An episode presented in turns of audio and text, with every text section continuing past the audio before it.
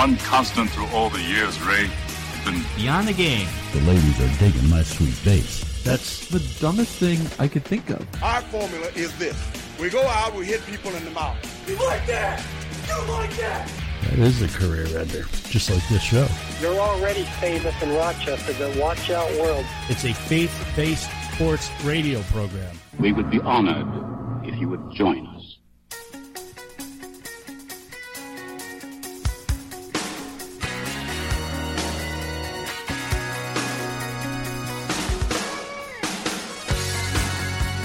Thanks for joining us. Welcome to the Beyond the Game program. Beyond the Game is brought to you by Town and Country Pest Solutions, townandcountrysolutions.com. You can call Town and Country 585 426 5024. That's 585 426 5024. Town and Country Pest Solutions, fearing nothing but God. I'm Rick Benson. Along with me is Zach Barletta. We're honored to have you along. You can follow the show on Twitter, Vimeo, Facebook, other social media platforms. The social media handle is at BTG Program. And of course, you can check out our website, btgprogram.com. Zach, let's start in baseball. Oversensitivity continues to dictate the temperature of society, the current temperature of culture, as more and more of these, uh, what would you call them, flower petals? Seem to gain influence and their voices drowned out those who would represent the more sensible majority of people. They prey on fear to force the changes they demand on those they don't deem to be politically correct enough for their liking. This week, Major League Baseball banned the annual rookie hazing ritual, which forced rookies to dress as women or in some other silly outfit. And I guess the word hazing is appropriate. Hazing often conjures, for me anyway, you know, a, an image of pain or something that is. I think it's really the word hazing that was at the center of this. I think if it was called a rookie initiation or something, I don't think it would have been such a big deal. Yeah, to me, it was always more of a fun team building silliness type of thing that, you know, this was intended to be. Yeah, not really malicious in any way. I didn't think so. Billy Bean, though, Major League Baseball's ambassador for inclusion, was influenced by people, he said, from outside the sport who were concerned about the practice. Bean, which should be pointed out, is spelled without an E, so it's not Billy Beane, who is the general manager of the Oakland A's, the guy that you saw in the movie Mon- uh, Moneyball. He said these folks felt like the, the costumes depicted women were demeaning and offensive. And th- by the way, the hazing is permitted. Rookies can still wear costumes, but they can't dress as women. They can dress as superheroes. They can dress as farm animals. They can be Jar Jar Binks if they want, or an Ewok, but not not as a woman. Bean said, "We are the sport of Jackie Robinson, and we need to lead by example. We are not trying to take the fun away from players. This is no different than making sexist comments about women in the workplace or about people's religious beliefs or ethnic background." Or the language they speak or their sexual orientation. This is all, of course, until a group representing farm animals most becomes offended by people dressing as farm animals, you know, or, or until the Justice League decides that people dressing as a superhero is demeaning to them. Is this really necessary, this move? Uh, not that I care, which is exactly the point. I don't care. So why are you so influenced by other people. The, the people in baseball didn't seem to care. I think that baseball over the last year or two has had more domestic violence and domestic abuse cases than we've seen in a long time. And I think this was something that they could do very easily and simply to say, look, we care about women. We're looking out for women. We're not letting them be demeaned by letting these guys dress like women. That's the only thing I can really think of. I I think that's a stretch not a rookie not dressing as a woman is not going to have any effect at all on the domestic violence situations around sports or in, in society. Oh no, I think it's absolutely it's just for PR. It's not going to have any effect on anything. No, that that I agree with, but I mean, what, where does it stop? Are folks going to protest Halloween costumes because somebody dressed as a woman? You know, if you're a man, you can't dress as, at least not to be silly. If you're serious and, and, and that's who you are, you like to dress as a woman, that's fine. That's where, I'm sorry, that's where I feel like the pushback would come from is from men who want to dress like women and do it in their everyday lives, they're going to say, "Well, wait, you can't ban that. That makes it look bad, and you know that's our preference." And I just I feel like it's a Pandora's box. Men are going to have to fill out a form, you know, if they're buying a gift for their wife of clothing, Mm-hmm. you know, that you you have no intention of wear, wearing such an outfit yourself in Mm-hmm. silliness. I mean, it's how is it that people have gotten so so soft? I mean, for crying out loud, this hardly matters. Put your efforts into something that is more significant. You know, human trafficking, child hunger, homelessness, one of these things. Baseball players dressing as women just doesn't seem to rank real high on the list of social ills. Mm-hmm. I mean, in my- my opinion, and I'm nowhere near a suitable role model. I have way too many flaws. I'm not pointing out what I do to say, look at me, but I do it as if to say that if I can do it for crying out loud, other people can do it. But there are things which are offensive. There are things that bother me, yet I'm able to move on. Yeah, let me tell you something that, that truly frosts my fanny. You know what frosts my fanny? You watch your language. Did that totally frost your fanny? Get off my lawn. Man, that'll frost your fanny. If your life had a face, I would punch it. That really frosts my fanny. Easy, compadre. Did I just frost your fanny? As a matter of fact, you did. The amount of TV dads in commercials on sitcoms, uh, sitcoms, sitcoms, which are presented as bungling idiots. There's a ton of them. Take a minute and think about how many males on TV are, uh, as compared to any other demographic on TV, are made to look foolish. I, I think that's unfair. I think it's ridiculous. I, I, I'm I'm not so offended by it that I'm going to go out and hijack my friends' social media pages complaining about it. You know, But I'm not going to waste my time protesting it when I know there's much more important things on which to focus. I just think this move by baseball is an overreach. I think it's unnecessary. I think it's founded in fear that you might offend somebody. I mean, hey, baseball, look, here's the deal. I don't care that some players want to dress as a woman. I, no, I don't think if they don't want to do it, they should never be forced to do something they don't want to do. If they're having fun, team building, unity thing, who cares? So what? You know what does offend me? Watching pitchers hit. That's offensive. So Yes. rather than having worrying about rookies hazing, dressing as women, how do you focus on something more important like the designated hitter rule? Can we get that thing unified? Absolutely. Good night. On Wednesday night, the Cleveland Cavaliers played a road game in Memphis against the Grizzlies.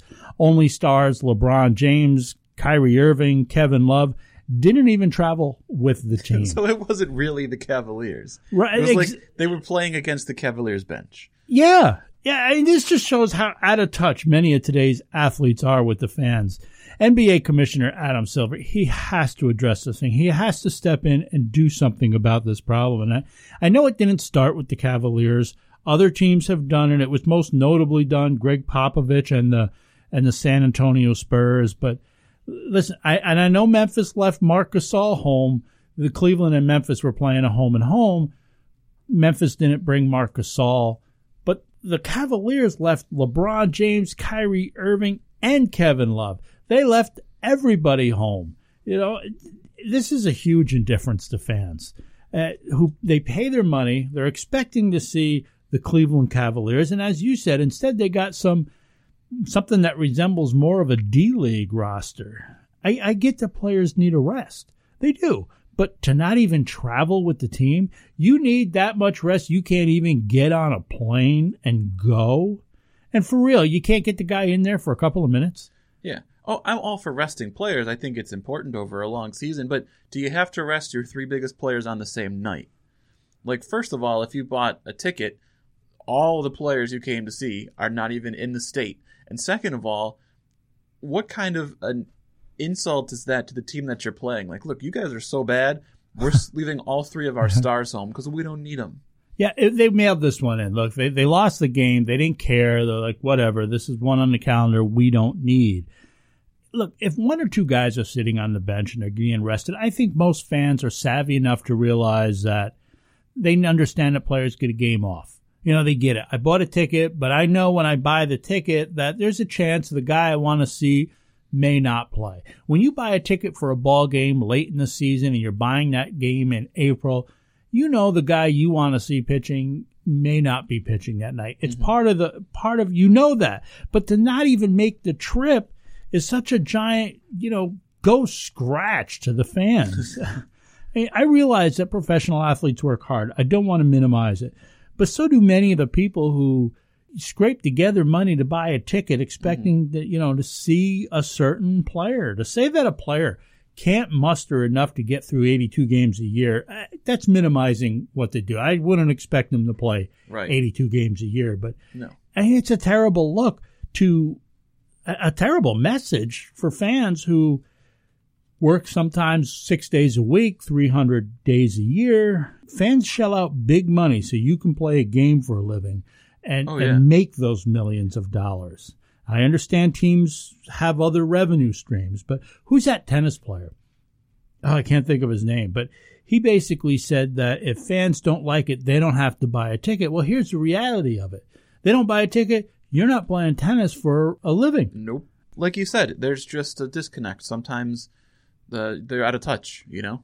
And I think that's what it is more than anything else. These athletes have gotten to a point where um, they don't need the fans. They don't care about the fans. And that's to say, LeBron James does many, many, many good things. I'm not. I'm not really wanting to pick a fight with LeBron James. Not that he's going to even care what I think, but I think this is a bad message overall. And I think it's beginning to snowball. More and more teams are doing it. James said, "My coach wants me to rest. I don't buck my coach. That's what he wants, and that's what we're going to do." Not this coach, but the last one exactly right. Try telling that to David Blatt.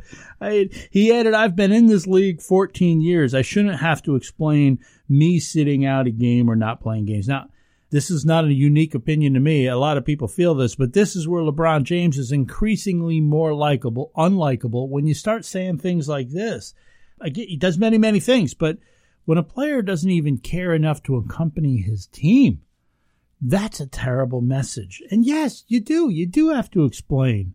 His statement is evidence of him feeling he's too elite to have to care about the Memphis fans. He went on to say that he's paid my dues and more than a lot of guys in this league. This is an insult. This is a bad message from some of the league's biggest names. The commissioner needs to step in and address this, or it's going to continue to snowball. It's going to happen more and more. I know that many athletes and league people feel that the fans will accept anything, so they'll just have to deal with it. It doesn't matter. But there is a point where they may still go. Fans may still go to the games, but three games becomes one. And buying the jersey, well, I don't need the jersey. So the revenue stream does shrink. Fans may never go away completely, but the cash cow the NBA is enjoying now might go back to the barely getting by situation they had 30 years ago. Much to do this morning. News of Deflategate in the NFL resurfaced again, only this time there was a much different reaction and response. We're going to talk about that. Zach will, of course, bring us his list of shenanigans statements. We'll talk about what it is we like this week. All that and more on this week's Beyond the Game program. Previous broadcast, contact information, and more can be found at our website, btgprogram.com. Let me just say that our show is mainly listener supported. So if you feel so led, you can also make a secure donation right there on our website as well. Your generous donations help keep the show on the air as well as help the program to reach new markets. And our goal, of course, is to use sports to share the life changing message of Jesus Christ, and your support is critical in making that happen. However, you can help is a blessing, and it's much appreciated. You can follow us on such sites as Twitter, Vimeo, Facebook, and other social media platforms. Once again, the handle is at BTG Program. Studio line is also open. That number is 585 431 1202. That's 585 431 1202. Leave us your comments anytime, day or night. I'm Benson. He's Barletta. You're listening to the Beyond the Game program brought to you by Town and Country Pest Solutions.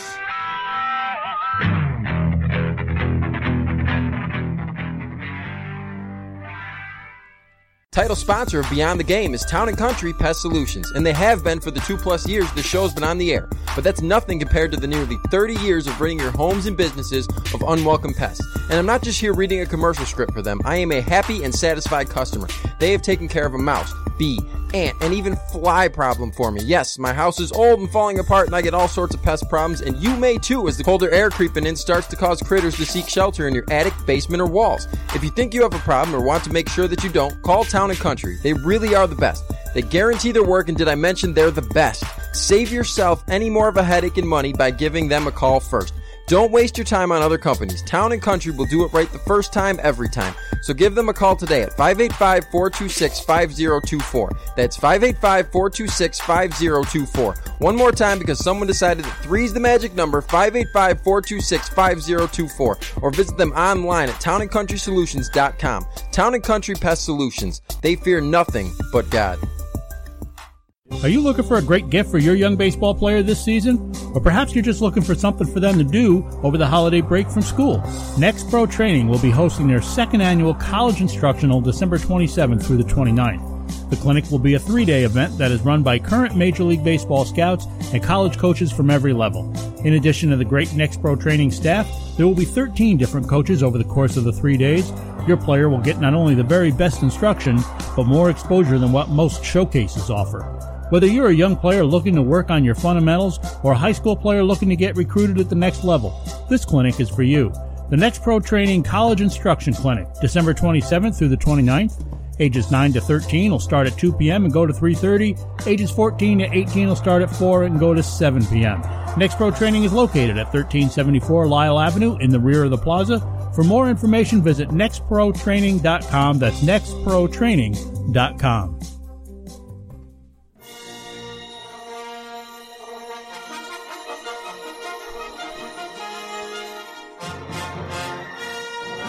Welcome back to Beyond the Game. It's Star Wars week. It is. I got my tickets for Rogue One this weekend, and I am very excited. With Zach Barletta, I'm Rick Benson. The good, bad, and the ugly is our version of power rankings. Last time out, we looked at the NFL. So this time around, we're going to give you our top three, our bottom three in the NHL. That, of course, being the good and the bad. And we'll also give you one team who just had the ugliest week of all the other teams. And that, of course, is the ugly. So, Zach, I'm going to start with the good. My number one good team, the top team in the NHL, is the Montreal Canadiens. To me, the PK Subban trade doesn't look as bad as it once did when we talked about it in the offseason. Shea Weber is among the league leaders for goals by a defenseman. He might even be in first at this point. I, I don't know. But despite injuries, that offense just continues to roll. I have the Montreal Canadiens as my top team. Interesting. Obviously, you disagree. I don't even have them in my top three. Really? I did up until this Okay. week. Okay. I did. They were begrudgingly there for a long time. Are they going to be your ugly? No. Ugliest week? Okay. I kind of gave it away there if it was, but who's your top team then? It's the Pittsburgh Penguins. Okay. They've won seven straight, eight out of ten. They're the number one scoring team, tied with the Rangers for number one scoring team in hockey. They have two guys, Crosby and Malkin, who are averaging a point per game or better. They take a lot of shots. They score a lot of goals. They're on a roll. They're my number one team. And they got consideration from me as the being, but they didn't make my top three. So right back at you. You know, whatever. You don't like my Canadiens. I don't like your Penguins. Well, we're both in the East. My number agree. two team is the New York Rangers. Ooh. I like the Rangers. I think they're among the their their offense is great, but they did have some bad losses here in recent weeks. You and I were at the Sabres game. Oh, I've tried to They lost that. to the Islanders, um, and now they got this goaltender issue, which I don't know what you were thinking there because benching one of the world's best goaltenders, Mm-hmm. and now you've got a Dak Prescott, Tony Romo situation brewing in New York. But I still think the Rangers are probably the second best team in the NHL right Well, so now. far, both your teams are not in my top three. as much as I would love the Rangers to be there, I've watched that defense too much to have them anywhere near my top three. My number two is the Philadelphia Flyers. They're fresh off of winning 10 games in a row as of this recording. The number two team in the league in goals scored. They give up a lot of goals, but I think Steve Mason is better than what he's played and he'll rebound. And it's hard to argue with 10 straight wins. It is, and more than any team in pro sports, I dislike the Flyers. It I stems know. back to the late '70s, so I, I struggle to say this, but I mean, is there anybody playing better? The Canadiens are, I, I think, are the, my top team in the NHL. I think the Rangers are number two, and the Philadelphia Flyers are my third The Rangers team. play like number two. I, the Columbus Blue Jackets got some consideration from me. I can't believe that I'm saying that. No, a uh, John Tortorella team? Are you kidding me? I wouldn't want to face the Flyers right now. I think they're playing great, and if they keep playing like this, they're they're going to be at the top of my list. And boy, do I hate saying that. My number three team is the Columbus Blue Jackets. Okay, all right. I'm as stunned as anyone, but they're the sixth team in goal scoring, the number two team in goals against. They have the best power play in the league. They've won seven straight. So how do you argue with that?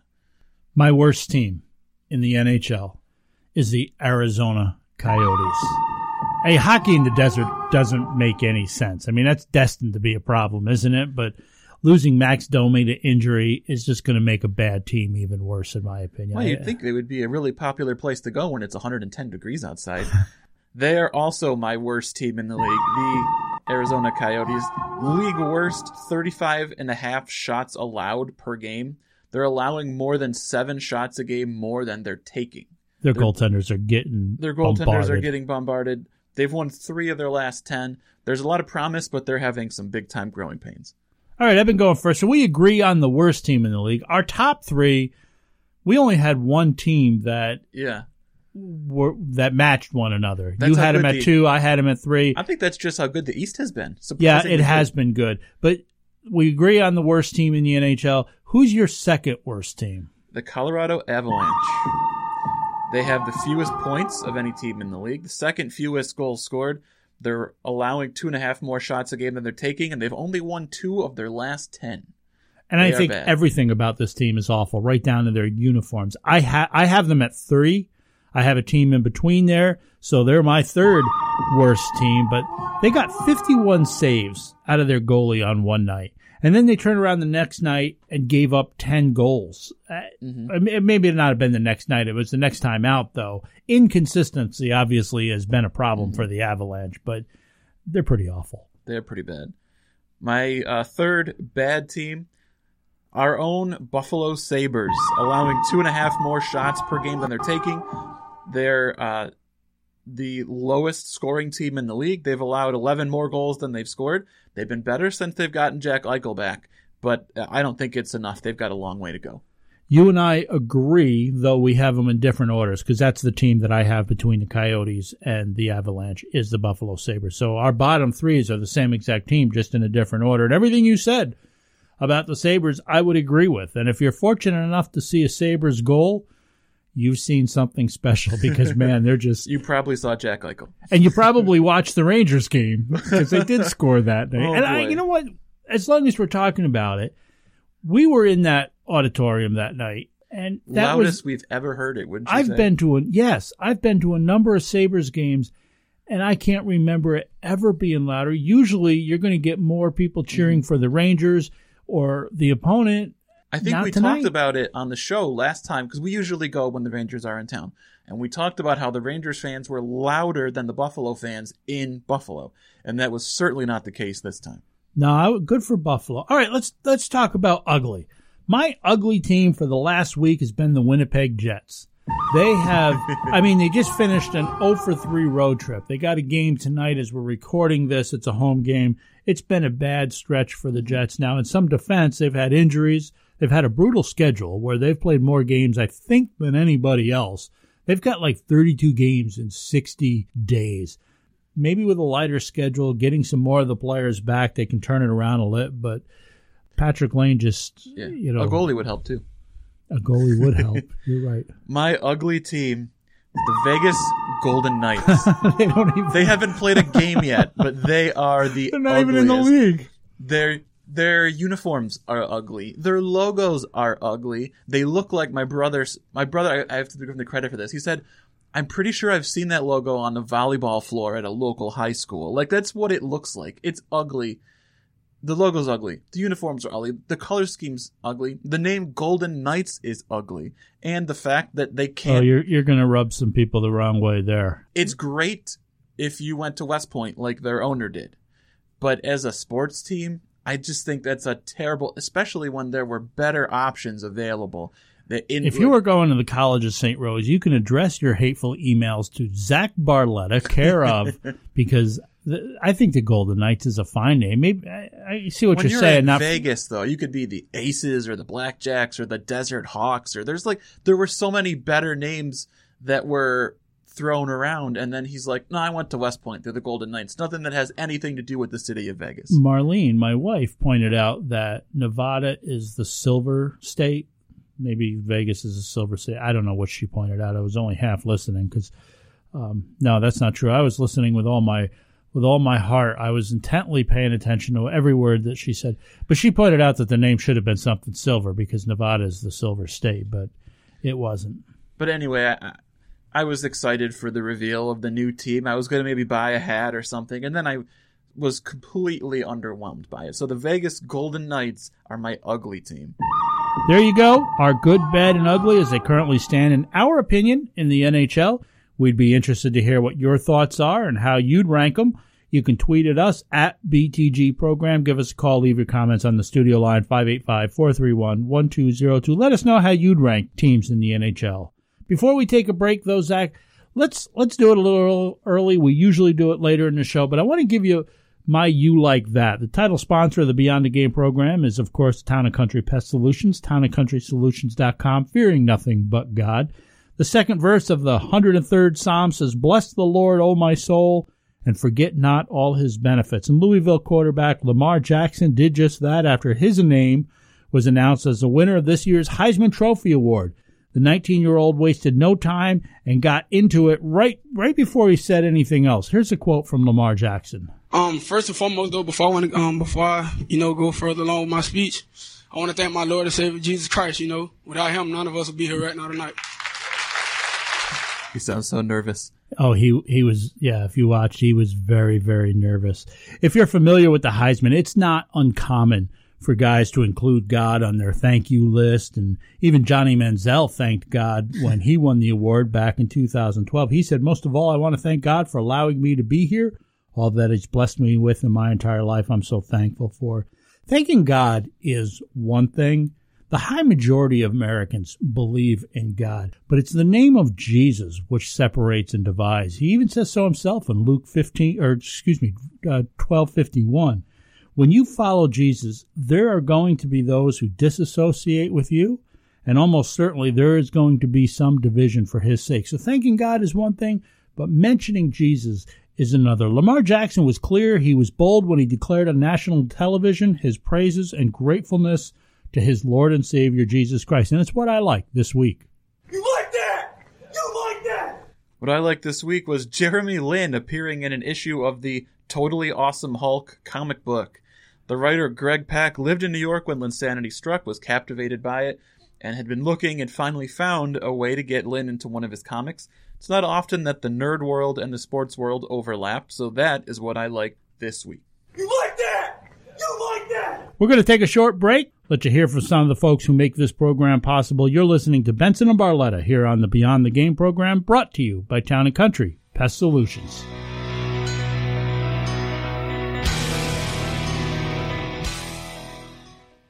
Here's the Red Hawks report for this week, December 17th, 2016. The Red Hawks report is presented by Roberts Wesleyan College. A slow week for Roberts Wesleyan athletics during finals week on the campus. Last Saturday, though, the men's basketball team dropped to 0-4 in conference as they fell to Molloy College 102 to 89.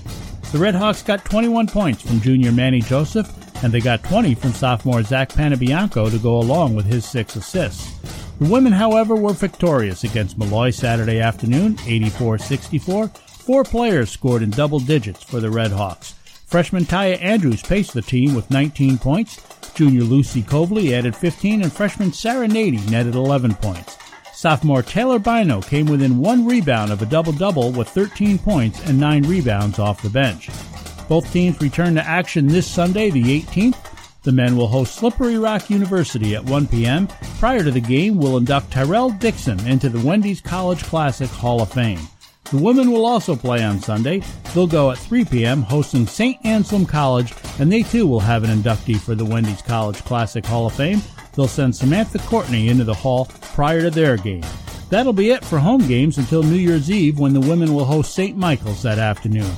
And congratulations to Isaiah Lewis. The freshman guard for the men's basketball team has been named the ECC Rookie of the Week.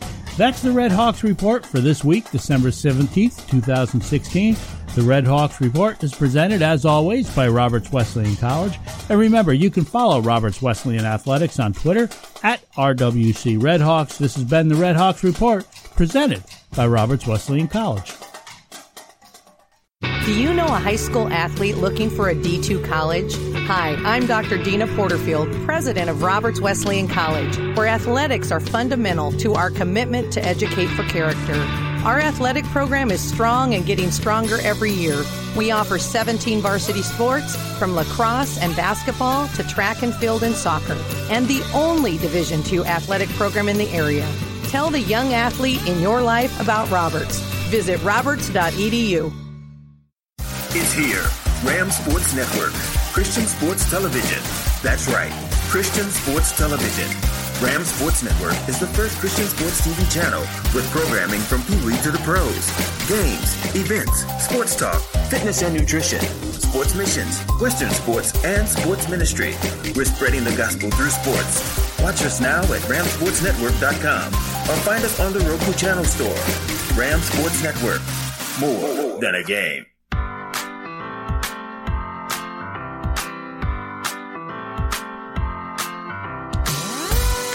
Welcome back to Beyond the Game. Mountain View, California's number one rated faith based sports talk radio program, the home of Google, Symantec, Mozilla, many other high tech companies, the heart of Silicon Valley, the birthplace of Brandon Crawford of the hometown San Francisco Giants. It's also the birthplace of LPGA's Paula Creamer and home of record setting American powerlifter Dan Green. To all wow. of you tuning in and downloading the podcast in Mountain View, California, we thank you for listening. We thank you too, wherever you are.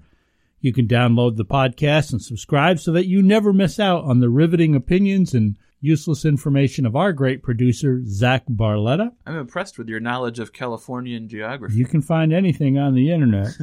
Simply visit our website, btgprogram.com. Beyond the Game is brought to you by Town and Country Pest Solutions. Town and Country Solutions com. Have a pest problem? Give those folks a call 585 426 5024. 585 426 5024. Town and Country Pest Solutions, fearing nothing but God.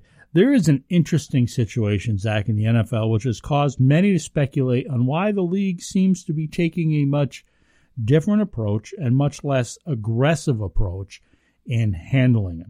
After their victory over the New York Giants a few weeks ago, it was revealed that the Giants alerted the league office that some of the footballs Pittsburgh used in the game were l- less inflated than they should be. Uh oh. Where have we seen this before? Here we go again. After forcing Steelers turnovers, the Giants tested two footballs on the sideline, both determined to be under league standards. The Giants then forwarded those footballs to the league office. I think it's important to mention that the Giants did not file a formal complaint they're simply making the league aware about it. Probably because if it comes up again or a few more times, at least mm-hmm. it's on record. Then it's a pattern. Then it's a pattern. They're just making people aware. And undoubtedly, there are some who are not aware of this most recent Deflategate scenario as a result of the league's, what would you say, delayed response, minimal response to yeah, this? I it mean, was a very quiet passing story that you almost had to look for to find it. It was completely different than the Deflategate that we all know and love. Yeah, you you had to look for it because the media didn't even give it a lot of attention. Uh, you know, and as you said, this is a stark contrast to the New England Patriots, who of course were docked a first round draft pick, and they lost their quarterback Tom Brady for four games, suspended for the first part of the season. Now, this could have been a potentially difficult situation for a couple of young actresses, Kate and Rooney Mara. If you did not know, Kate and Rooney are these sisters are the granddaughters of Art Rooney Sr., who founded the Pittsburgh Steelers, and also of Tim Mara, who founded the New York Giants. So these two football teams have common linkage, lineage, I okay. should say, family. So uh, there's probably a good reason the Giants didn't want to really make a big deal about this. You know, they're they're there's a friendship there, there's a family there. But obviously, the NFL is probably reluctant to go down this road again. Mm-hmm. It got real ugly the first time around. Fans are pretty sick and tired about hearing about Deflategate. Because the Steelers and the Giants played in frigid temperatures, there's no real surprise that some of the balls were underinflated. Now, I'm no scientist, but my understanding is that is expected to happen. Back off, man. I'm a scientist. The league specification is that balls should be inflated between 12.5 and 13.5 psi. The balls the Giants were recovered reportedly measured at 11.4 and 11.8. So there, there was a good amount of air missing, but I, again, I'm not a scientist. I, I guess that's what happens. Listeners to this program are a highly intelligent group of people, not to mention extremely good looking as well. But being as sharp as they are, they will be keenly aware of the fact that I am a Giants fan. So before anyone gets crazy, you know, before anyone gets this idea in their head, I'm not suggesting that the Giants' loss had anything to do with underinflated footballs. That would be ridiculous to say. Not nor nor do I think that the NFL should make a big deal of it. I don't think they should, or that the media should be maligning the Steelers as a result. Although I would like to have a look at Ben Roethlisberger's phone. I'm sure he's destroyed it by now, but the Steelers have followed all appropriate protocol. The league has been very careful to say that. All the procedures have been followed. They've dismissed this as a non story, in the words of head coach Mike Tomlin, and rightly so. At this point, there's no evidence the Steelers did anything wrong. There's only evidence that there were some underinflated footballs that made their way into the game. May very well be due to the weather conditions. But that said, after the way the league went after the Patriots, don't you think they have a responsibility to at least look into it? Absolutely. Regardless of whether or not the Giants filed a formal complaint? After the many black eyes the league has taken in recent years, don't you think it would be appropriate to at least go through the motions? You know, mm-hmm. go through, the, just take a look into it um, show the fans you're serious about cheating, that they didn't just have an axe to grind with the Patriots. Because as far as anybody would know, they absolutely had an axe to grind with oh, the Patriots. Yeah. If for nothing more, investigate it so to protect the integrity of the league, dismiss any claims of favoritism or, or of targeting. Now, maybe if the Steelers had been caught videotaping some other team's practices in the past or something, it would be a little different. But at the same time, the offense is the exact same. It should be treated the exact same.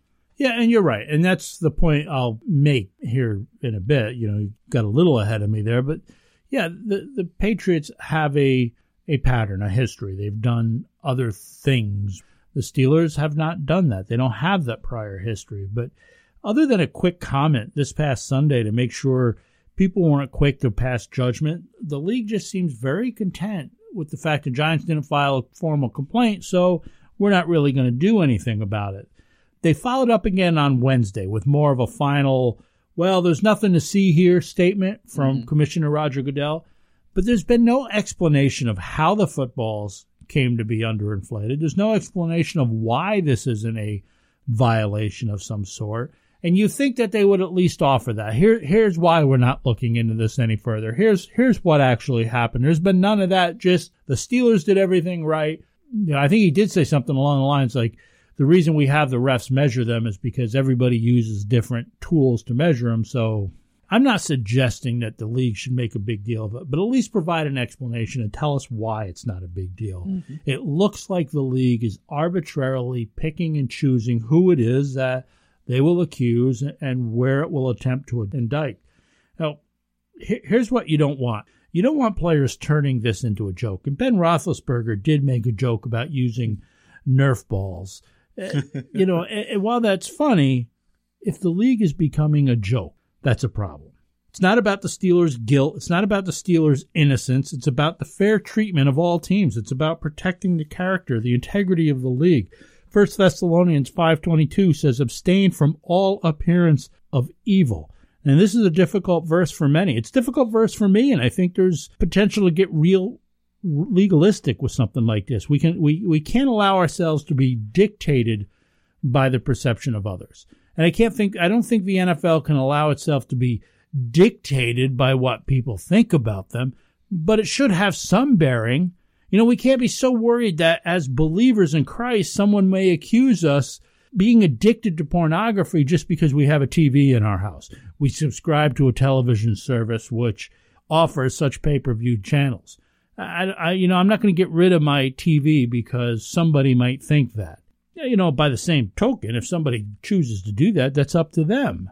We can't get so legalistic, so carried away that we criticize anybody who has a backyard fire pit because it might have been used for a satanic ritual. You know, you can't go there. Uh, you know, obviously, I'm using silly and ridiculously disproportionate examples to emphasize the point, but you know, you may have come across those people who have gotten so carried away. I think unless it's something that's clearly laid out in Scripture, unless it's clearly laid out, we can't just expect other people to live by our standards and by our preferences. There's always going to be somebody who thinks some of the things you do is wrong. At the same time, we can't completely dismiss it. In 1 Peter chapter 2, Peter tells believers to live in such a way that they should, that, that people are unable to talk about them negatively. Live in such a way that they can, they're only left with good things to say about you. And we should take that, we should think, man, I don't want to put myself in a position where people are able to say negative things. But because they're forgiven by God, they should not use the fact that Jesus paid for sin as an excuse to sin and not care about the appearance of, to others. Here's 1 Peter chapter 2, 15 and 16. For such is the will of God that by doing right you may silence the ignorance of foolish men. Act as free men, and do not use your freedom as a covering for evil, but use it as bond slaves of God. In that same chapter, verse 9, Peter describes believers as a royal priesthood, a group of people who Proclaim the excellencies of him who has called you out of darkness into his marvelous light. Our goal as believers is to live righteously before God, to conduct ourselves in such a way that it shows our great God as a great God, one who has saved us from our sins, uh, bringing us out of a dark place, uh, the darkness of sin, and into the light of salvation. The NFL's not going to be able to make everybody happy. I'm not going to be able to make everybody happy. You won't either. There will always be people who think that some things they do are out to get certain teams or unfair to certain groups of people. But even though they will never please everyone, they should take some steps, any steps available to them to present themselves as unbiased and true to the things which they care to claim claim to care about. But you know, there's another perspective on this newest Deflategate situation, and you alluded to it already. Uh, I, I, think four games, you know, I do. It was way too much. It was very heavy-handed for Tom Brady, especially when the fine that's in the rule book or the penalty that's in the rule book is a fine. But the New England Patriots, as you said, they only need to look in the mirror for why the NFL went after them so hard. You know, some of the things that they've done, you mentioned that the Steelers had not been caught videotaping another team's practice, and the arrogance of the Patriots is really what rubs some people wrong. In this face of accusations over Deflategate, this flatly denied it, and all the things that they've been accused of over the years, they've mm-hmm. they've they've handled that very, with a lot of arrogance, with a lot of pride. And I can't say if this is accurate or not, but I'm not the only one to whom the Patriots appeared as though they thought themselves above it all. Would you agree with that? They they almost oh, acted oh, like they're you know they're better than everyone else, and oh, I guess in many ways they are. But um, there was no small amount of pride or uh, and arrogance when it came to the Patriots, and there's no doubt that's part of why the league went after them as forcefully as they did. There's a list of sins, Zach, in Second Timothy in the third chapter, which resemble the attitude of the that, that the Patriots seem to have. And let me let me read those verses to you. It's um, 2 Timothy chapter 3 verses 2 2 to 4. It says for men will be lovers of self, lovers of money, boastful, arrogant, revelers, disobedient to parents, ungrateful, unholy, unloving, irreconcilable, malicious gossips, without self-control, brutal, haters of good, treacherous, reckless, conceited, lovers of pleasure rather than lovers of God. And I'm not saying that the Patriots are all these things. But a couple of those you can say the, the arrogance, you know, the boastfulness, the as a result of their pride and of their arrogance, the Patriots they denied their sins. They were so prideful they wouldn't even see it. They were unable to escape the consequence then of those sins because they refused to acknowledge them. That list likely contains at least one, probably more, sins which befalls all of us. You know, which is yours if you're listening right now? What is yours out of that list? The bottom line is most of us love pleasure more than we love God. Our pride can cause us to deny our sins. We stand defiant in the face of them. We deny God.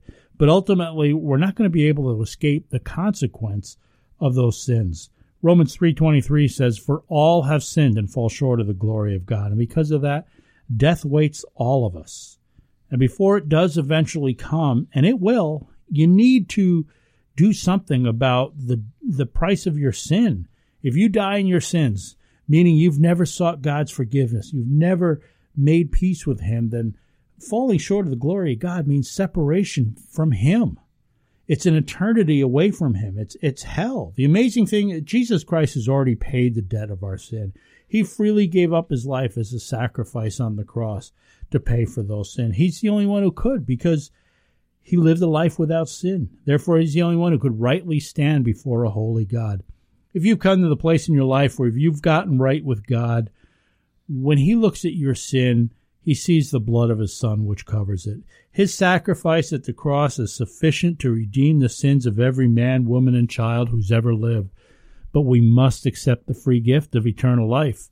That means simply admitting to God that you are a sinner and that you know the cross is not only true, but it's sufficient. Admitting to God that you believe Jesus rose from the grave and defeated death. Asking God to forgive you of those sins and accept Him as your Savior from an eternity in hell. You won't be perfect, but your sins will cause you sorrow. You'll be changed so that you're burdened by your sin.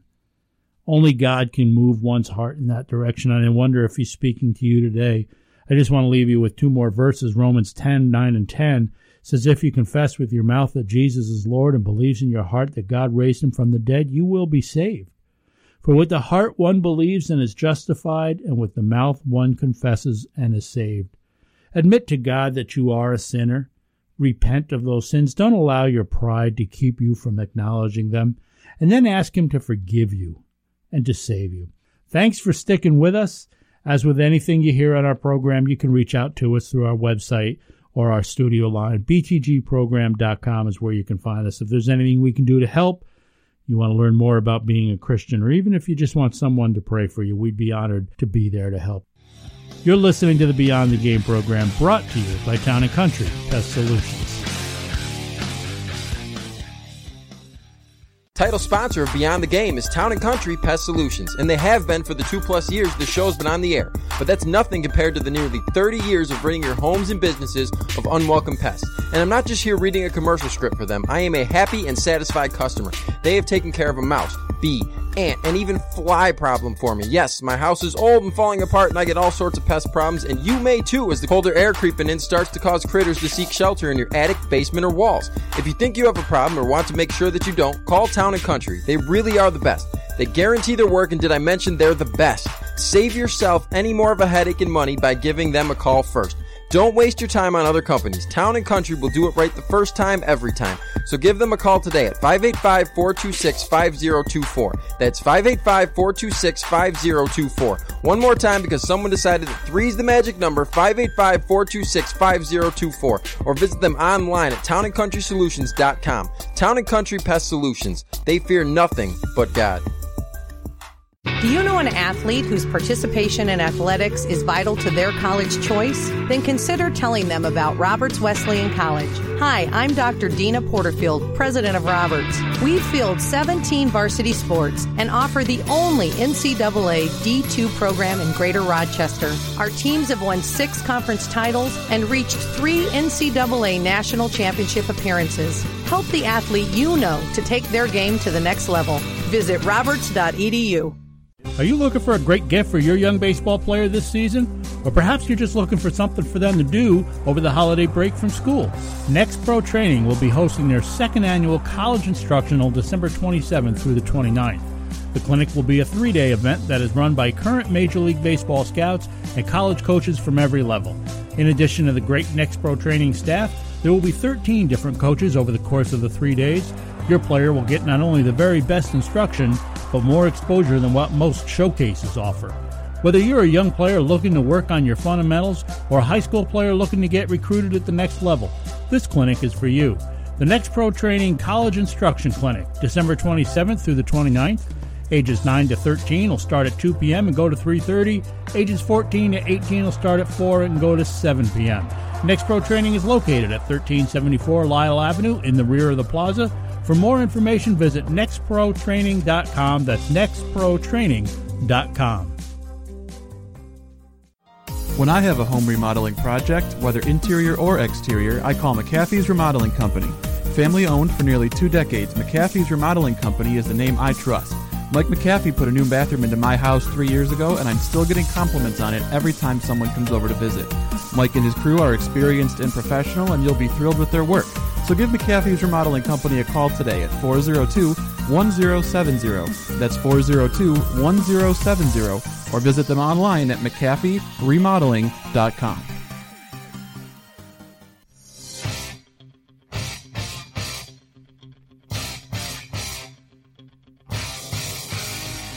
Welcome back once again, and thanks for being with us here on Beyond the Game, mixing faith and sports. BTGprogram.com or at BTGprogram. Zach, why don't you take us through some of your shenanigan statements for this week? All right. Fox Sports analyst Mike Lombardi, formerly an executive with the Browns and the Patriots, predicted last week that his two former teams will make a trade this offseason with the Browns sending picks to New England for quarterback Jimmy Garoppolo. So, truth or shenanigans, the Browns will trade for their quarterback of the future instead of taking one in the draft. That's a pretty bold prediction. I don't know. Maybe he knows something, but I say shenanigans. Cleveland needs more than just one piece, and I don't think they can afford to give up the draft picks. You know, I think they're going to need them, but is there a franchise quarterback in the draft? For that matter, is Jimmy Garoppolo that type of guy? I'm on the fence about the guys available in the draft. I, think I like them, but can they be the franchise guy the Browns need? They desperately need some solidity. They need some consistency. And I guess I think that guys like Mitch Trubisky from North Carolina, DeShone Kizer from Notre Dame, and Clemson's Deshaun Watson. I'm sure there are others, but those are the big three that I think of. Mm-hmm. They're not exactly can't miss guys. They're high potential guys. I think ultimately they'll roll with one of those guys. Cleveland will. I think they'll they'll draft somebody, uh, and they'll hope that maybe RG three can be that guy for Oof. to patch them through. That said, I think they could be interested in an EJ Manuel or or somebody else's cast off should they become available, and hope for the best because I don't think there's that franchise guy out there. Who are they going to trade for? I, I just don't think Jimmy Garoppolo is that, and maybe he is, and I think the Patriots are counting on that. But Brown fans don't want to hear it, but I, I don't see a lot of better options for them other than drafting somebody and hoping for the best. I actually agree with the statement. Uh, there aren't, as we've said, any sure thing quarterbacks. There's no Andrew Luck in this draft, you know, and I think they have so many picks that they could trade for Garoppolo and still draft a quarterback if they wanted to. I think it makes sense. Garoppolo has had some success in the league. He's played in an NFL offense, and they could use those picks on offensive linemen, which they really, really, really need. But you so, think they have enough picks that they could still go out and address what they need through the draft? I think so. And you have enough confidence in Jimmy Garoppolo that he's going to be that guy for them. I think I have more confidence that he could be than any of the guys in this draft could be. Yeah, I, I guess maybe. I boy, that's tough. Plus, the Patriots need to trade him because he's coming up on free agency, and they'll lose him for nothing if they don't. Man, the Browns just they just need a guy that works out for them. You know? Yeah. Man, you feel so anybody. bad for Cleveland. After David Ortiz recently posted on social media about his excitement for the Red Sox offseason moves, Speculation is rampant that Ortiz will unretire for one more shot at a World Series. Truth or shenanigans, David Ortiz will play at some point in 2017. I wish to register a complete. I say shenanigans. He had a great season last year, no doubt about it. But does anybody, including Ortiz, think he's going to do that two years in a row? You gotta want to go out, or I can't speak for him, who knows, but you would think he'd want to go out on the note that he went out on. Mm-hmm. Um, I just, I don't see it. There's nothing additional that one more, he's won. He's mm-hmm. won championships. What's one more going to do for him? Yeah, it's nice. Yeah. You want to do that, but it's not going to prove anything. But I'm sure, like most athletes, when they retire, they miss the camaraderie, they miss the routine, and he's going to go through withdrawals. And if those itches get too strong, maybe he could scratch it by being a coach or something. Mm-hmm. I say shenanigans as well. We all know that Big Papi is a guy who cares a lot about his legacy. We've seen him scream at scores who gave him an error when he thought it should be a hit, stuff like that. I think to pull That's a, why he's so lovable. Oh, absolutely. And to pull a Brett Favre and unretire after the farewell tour he just had would make him look pretty bad. So I think he's going to stay away. The Yankee signing of Aroldis Chapman to a five-year, $86 million deal was a mistake. You lead off. I agree. I think it was. Uh, hmm. It's as fun as it is to see your team add a premier free agent. This team is more exciting now that there are so many talented young players like Gary Sanchez. But as of today, it's not a contending team. This is not a team that's going to win that many games that adding a closer is the piece that puts you over the top. Plus, the one thing that the Yankees system in the minor leagues is flush with is hard throwing relief pitchers. So, for a team that's trying to get under the luxury tax threshold and reset their luxury tax amount, Chapman doesn't make any sense to me. I say shenanigans. It was not a mistake. You might have a lot of hard throwing relief pitchers, but a knockout closer is a rare exception. They don't come around very often. If the young ta- talent that the Yankees have, if that matures in the next year or two, like they think they might, they're in a position to make a World Series run, then you don't have to worry about the closer position. You've already got it locked up. I, yeah, it's expensive, I, but I don't think he was outrageously expensive. I'm still surprised he didn't return to the Cubs.